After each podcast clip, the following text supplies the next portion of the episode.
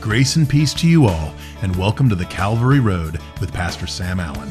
Jesus simply said Father because Jesus wasn't born again or adopted into the family of God. He was always one with the Father. Same nature, same substance, same everything. His relationship and our relationship to the Father are different. We can only have a relationship with the Father through Him.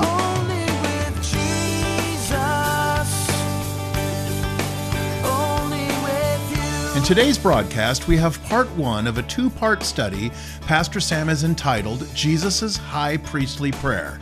We are looking at John chapter 17, which consists entirely of Jesus praying. First, he prays for himself, then, he prays for his disciples, and then he prays for you and I and all believers. So let's listen in. John 17, 1, we read, Jesus spoke these words, lifted up his eyes to heaven, and said, Father, the hour has come. Glorify your Son, that your Son also may glorify you, as you have given him authority over all flesh, that he should give eternal life to as many as you have given him. And this is eternal life, that they may know you, the only true God, and Jesus Christ, whom you have sent. I have glorified you on the earth. I have finished the work which you have given me to do. And now, O Father, glorify me together with yourself with the glory which I had with you before the world was. Three concepts frame Jesus' first words here in his high priestly prayer. The concept of his relationship to the Father, the word glorify, and the concept of glorifying and, well, glory.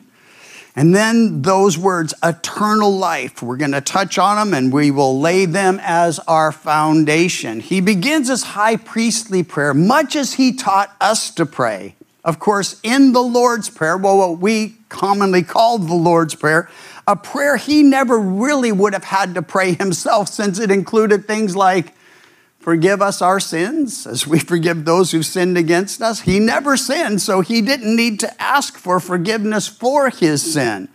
Nevertheless, he does start in a very similar fashion and yet different than what he taught us to pray. He taught us to pray, Our Father, but he doesn't say, Our Father. He simply says, Father. Why? Well, because he was always one with the Father, of the same nature, of the same substance, before creation itself. We saw it in John 1 1. In the beginning was the Word, the Word was with God, and the Word was God. Now, it's a mystery that's beyond me, and I've heard so many explanations of it. All of them fall short because we're trying to describe the infinite creator of all things, the indescribable God in human terms. But He is one God, three persons Father, Son, and Holy Spirit. We pray our Father because He taught us to pray that way. Jesus simply said Father because Jesus wasn't born again or adopted into the family of God. He was always one with the Father, same nature, same substance, same everything. His relationship and our relationship to the Father are different. We can only have a relationship with the Father through Him. He always had a perfect relationship with the Father. So, so take note as we go through this because Jesus, when He taught us to pray, said to pray, Our Father who is in heaven, holy is your name. It begins just as He'll begin glorifying the Father. And then there's in the Lord's Prayer, our prayer, a prayer for provision, a prayer for direction, a prayer for protection. Give us this day our daily bread. Forgive us our sins as we forgive those who've sinned against us. Lead us not into temptation. So, provision, forgiveness, direction, and keep us from the evil one protection. Well, and then it, it ends that prayer for yours is the kingdom and the power and the glory forever and ever. Amen. So here, note as we walk through it. He says, Father. His first petition reveals his first priority, his master passion. That is that he would glorify the Father. Glorify your Son, that your Son also may glorify you. 27 times in the Bible, the word glorify appears. Nine of them are here in John. The word glory, though, it's 379 times. And 12 of them in John, three here in John 17. Glorified, likewise, 48 times, 11 in John, two here in John 17. So those three words, all with the same root glorify, glory, glorified they, they point us to this reality that what was most important to Jesus is to bring glory to the Father. And one way he did that is to bring us to the Father. If we want to glorify the Father, Jesus made it simple. He said, Abide in me and you'll bear fruit. Then you'll be pruned and you'll bear more fruit. And then, well, you keep on bearing, and, and in this, my Father is glorified that you bear much fruit. So we want to glorify the Lord, abide in Jesus. Well, the same one who was with the Father and in the beginning was the Word, the Word was with God, the Word was God. John 1:14 says, "The Word became flesh and dwelt among us, and we beheld his glory." The glory is of the only begotten of the Father, full of grace and truth. Luke records that Jesus took Peter, James, and John up on a mountain where he met with Moses and Elijah. They talked about his decease, which he would accomplish there in Jerusalem. The word decease is actually our word Exodus. We're going through Exodus right now on our Wednesday evening services, at least when I get back to them. Jonathan has been covering those, and again, he's been doing a great job. But that word decease, it's an interesting one because it's, it's like the way Moses led the people of Israel, the children of Israel, out of bondage in Egypt. Well, Jesus is, is leading us and has led us out of the bondage of sin and depravity and deception and confusion and, and everything that the darkness exalts into his glorious light. He calls it an accomplishment because the cross was not a, a, a you know, failure for Jesus. It, it, he, he wasn't a victim on the cross, he was a victor on the cross. He came to die for our sins, buried, and risen again. So Peter and those who were with him there on the mountain, they've fallen asleep somehow. And then when they wake up, they notice, whoa, look, it's Moses and Elijah. And in the midst of all that, when they were fully awake, and you can look at it yourself later, it's Luke 9 28 through, well, around verse 32 is where you'll find this. It says, When they were fully awake, they saw his glory and the two men who stood with him. So, Father, glorify, and then eternal life. He, said that this is eternal life, that they may know you, the only true God, and Jesus Christ, whom you have sent. It's a very important revelation if you're new to all this, and a reminder if not. Eternal life is relational. It's more than an everlasting extension of time. It's a relationship with the one who created time and space, matter, everything. And eternal life is about knowing Him. To know Him is to have eternal life. And, and the word for know is one we're familiar with. It's ginosko. It means to have an experiential knowledge of and therefore an experience with someone. So to know Him experientially is to know Him intimately, to know Him continually, because it's in the present tense, and here everlastingly. Not a word, but it works with the lees. So verses six through eight, we find what Jesus and the Father had done for them and for us, and what they did and what we should do in return.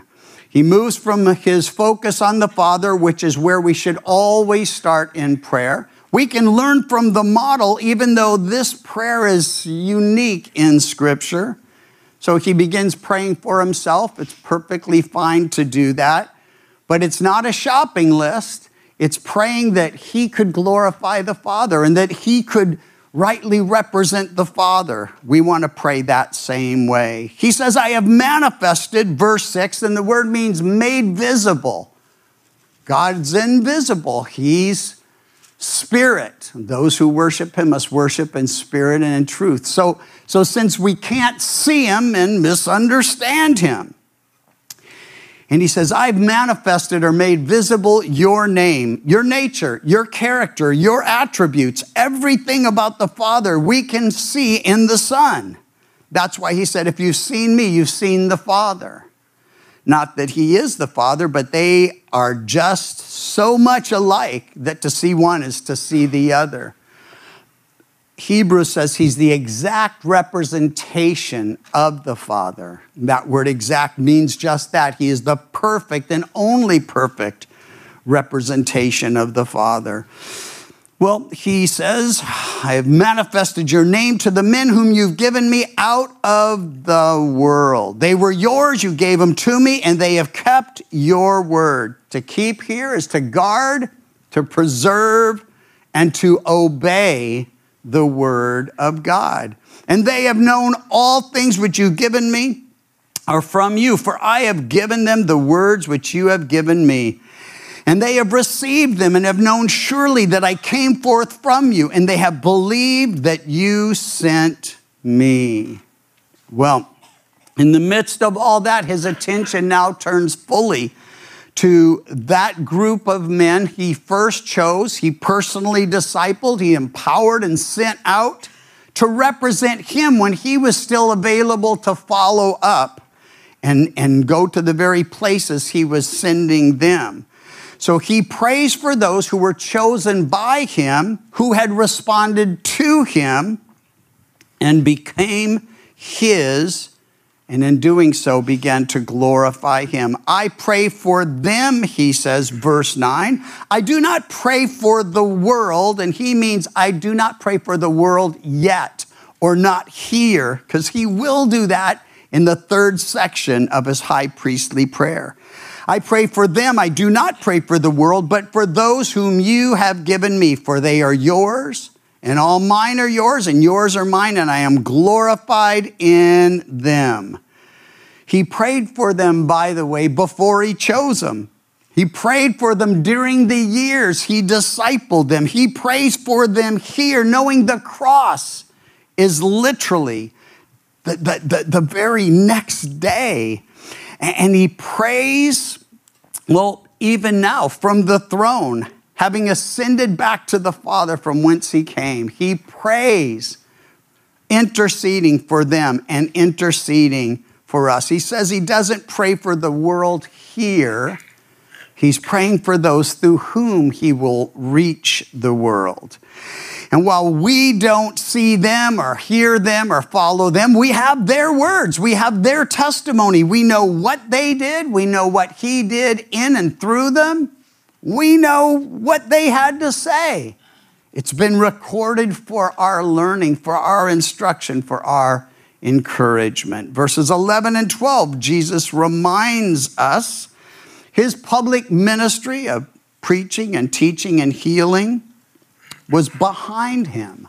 He had accomplished everything the Father sent him to do except the cross, and he knew that was just ahead. I am no longer in the world. He speaks as if he'd already accomplished what's about to be accomplished. Because once you set your heart to do the will of the Father, well, it's a done deal. And from heaven's perspective, it was already accomplished. No longer am I in the world, but these are in the world. And I come to you, Holy Father. Keep through your name those who you've given me, that they may be one as we are.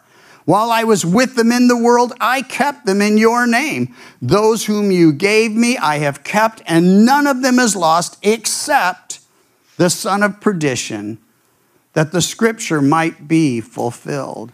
This next petition, what we just read, is that the Father would keep them. The word means to preserve them, to guard them, to protect them. And of course, we're looking for all of that for ourselves and for those we're ministering to and among. And so he had a little while with them, very little now, but he, up to this point, had done those very things. He was preserving them, he was guarding them, he was teaching them, he was protecting them. Son of perdition, by the way, reveals Judas' decision to reject Jesus the light of the world and embrace the darkness. It sealed his fate forever. Like Satan before him and Antichrist after him, it left no room for repentance. There is room for confusion in this statement, though, that the scripture might be fulfilled. Some read that and they're like, oh, so God willed it. God wanted it. I'd say, no way, and here's why. We know that it's not God's will any perish, but that all come to repentance. And that would have included Judas. But listen, it, it doesn't mean Judas betrayed Jesus since God willed it. It can never mean that, but God foretold it. He didn't have to cause it, he did know what Judas was going to do, but it doesn't make him responsible for what Judas did. And it's a big distinction and an important difference. Because today, there are so many people who just don't believe in God at all. Then there are people who believe in God but blame Him for the things that are wrong in the world. He's everything that's right in the world, every good and precious gift, every pure and good gift comes down from Him. And all the chaos and confusion, it's bred from the enemy of our soul, Satan. It's bred from our, our greater enemy, the one who lives within our own fleshly, carnal desires. And, and, and so, son of perdition, that is describing him as we've chosen to become children of God. We were, by the way, chosen in Christ Jesus before the foundation of the world that we'd be holy and blameless before him in love. Nevertheless, we had to choose him as well. Why? Because there are people who just say no to Jesus. Judas was one of them, chosen by him, discipled, empowered, sin out, even used by Jesus. And yet, Jesus doesn't call Judas a son of God, but a son of perdition, a son of destruction, a son of the darkness, not of the light. God foretold it before Judas did it, but Judas chose to turn in and betray and, and sell out his Lord. Well, the Lord, he never really submitted, so I guess we shouldn't call uh, Jesus Judas Lord. Nevertheless, Jesus continues now his petitions for the disciples. He asked the Father to enable them as he'd enabled him being aware of the promises, assured of his faithfulness, that they would be able to bear up in all the trials and tribulations that they would soon face, and that they would be able to find joy in the midst of them. And of course, these things he prayed for them, but now that we're walking with him and being transformed by and used by him, well, these things apply to us as well. He says in verse 13, Now I come to you, and these things I speak in the world that they may have my joy fulfilled in themselves. I have given them your word, and the world has hated them because they are not of this world, just as I am not of the world.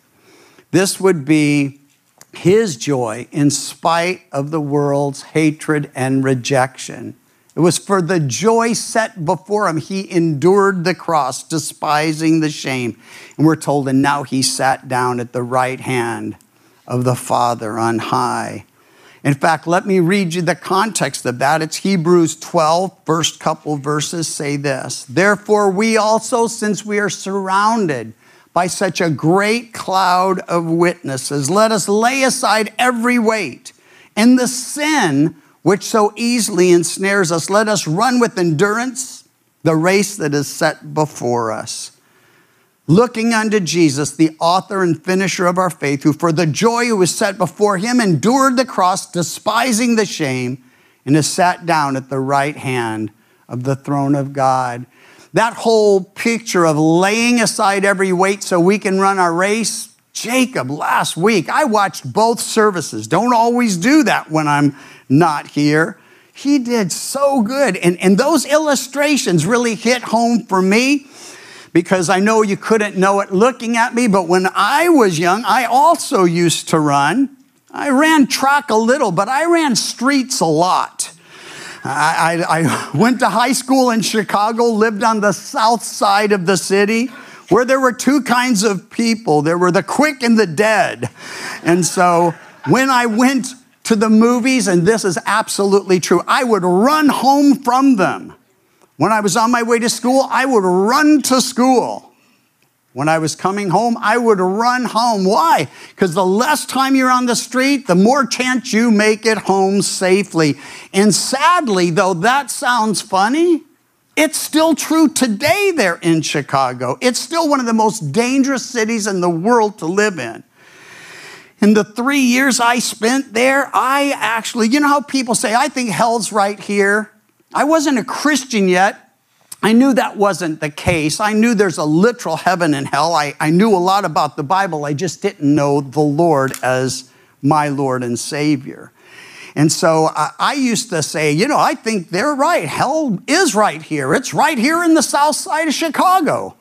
And then I moved to Newport Beach where I met Pam and and listen, that was 40 years ago, by the way, 1970, so crazy. But uh, where I met and married my wife, and, and uh, I literally used to say, I think this is heaven. I, I knew it wasn't, but compared to Chicago, it felt like it. It was such a stark difference. It was truly darkness and light, it was truly death and life. It was hopelessness and hope. And God used that to kind of say, you know, as, as much as this is better than that, you can't even begin to imagine what really awaits you, what heaven will really be like for you. Well, he says we need to put aside and lay off and take off everything that, that hinders us and then run the race that he set before us looking unto Jesus, the author and finisher of our faith, who for the joy set before him endured the cross. We endure what we endure, not because, well, we deserve it and we messed up so much, we kind of feel better if we suffer a little. I don't feel better when I suffer. I hate suffering. I feel better when I realize I have a, a, a Lord and, and Master who suffered for me. He didn't promise I wouldn't suffer. He, he set the course and he said, you know, deny yourself, take up your cross and follow me. And, and First Peter says, let those who suffer according to the will of God entrust themselves to him as unto a faithful creator and faithful savior. Pastor Sam ended today's broadcast with a wonderful outlook on suffering particularly when we suffer for the name of Jesus. Not just the suffering that we endure because we live in a fallen world, but the suffering we endure as we take up our cross and deny ourselves in the service of Jesus Christ. If you really want a wonderful look at those who did this and did it in a remarkable way, look at Acts chapter 5, verses 40 and 41, and see what it says about the apostles. And they agreed with him, it says. And when they had called for the apostles and beaten them, they commanded the apostles that they should not speak in the name of Jesus, and then let them go. So the apostles departed from the presence of the council, rejoicing that they were counted worthy to suffer shame for his name. They rejoiced. They rejoiced that they were worthy enough to suffer for his name. And if you read further on, they went right back to doing what they were told not to do. The Calvary Road is a ministry of Calvary Chapel Chico, and you can visit our website, ccchico.com, or download the CC Chico app to contact us and listen to other studies from Pastor Sam. You can also listen to The Calvary Road as a daily podcast by visiting thecalvaryroad.com. We'd love to hear from you. And until next time, may you find grace and peace as your journey takes you down the Calvary Road. And your grace, it surrounds me, and your peace, it fills my